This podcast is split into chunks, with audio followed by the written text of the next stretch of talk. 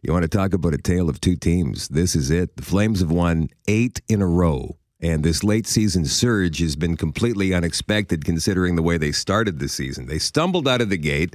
I got to 5 games under 500 pretty fast, and then sometime around Christmas, they figured it out. Whatever it is, they figured it out. The Jets, on the other hand, still have some figuring to do. The difference between these two teams isn't that much when it comes to size. The Jets, on average, are a little bit bigger, but it's negligible. Both teams are younger than the league average. Both teams have veteran leadership, guys 30 and over to lead by example and show the younger guys the ropes. Life in the NHL. Both teams have iffy goaltending, although Calgary's netminders are veterans, while the Jets' goalies are pretty green. The Jets score more than Calgary, but they also give up more goals than Calgary does.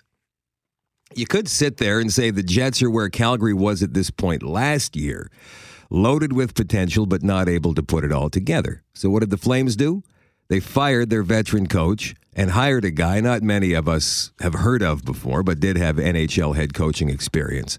Do the Jets need to do the same thing? A team, by definition, is a group of people associated in a joint action. What is the joint action? To win, right? Ultimately, losing sucks. Winning's great. You know it's better than losing? A great quote from Bull Durham.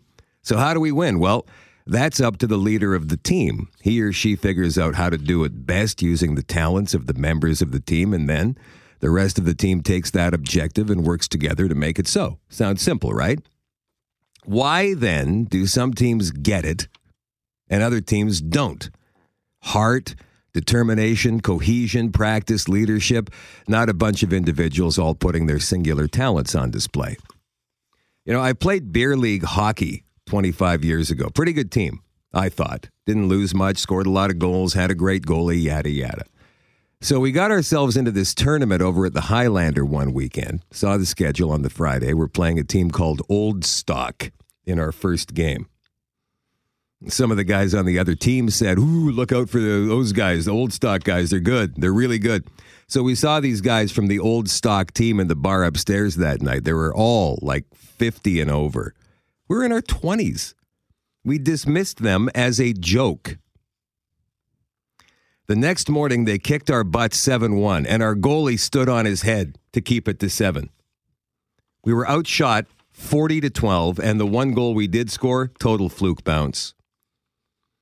So these guys have been playing together for 20 years, and they knew where each other were, moved the puck fast, nobody was out of position ever, and they won the whole tournament. I thought, let that be a lesson. Follow the plan, do your job, and your team will win. No matter what game you're playing, in sports or in life. Now, the Flames seem to have found that out, and barring a major catastrophe, they're playoff bound. The Jets? Playoffs? Playoffs? Maybe next year.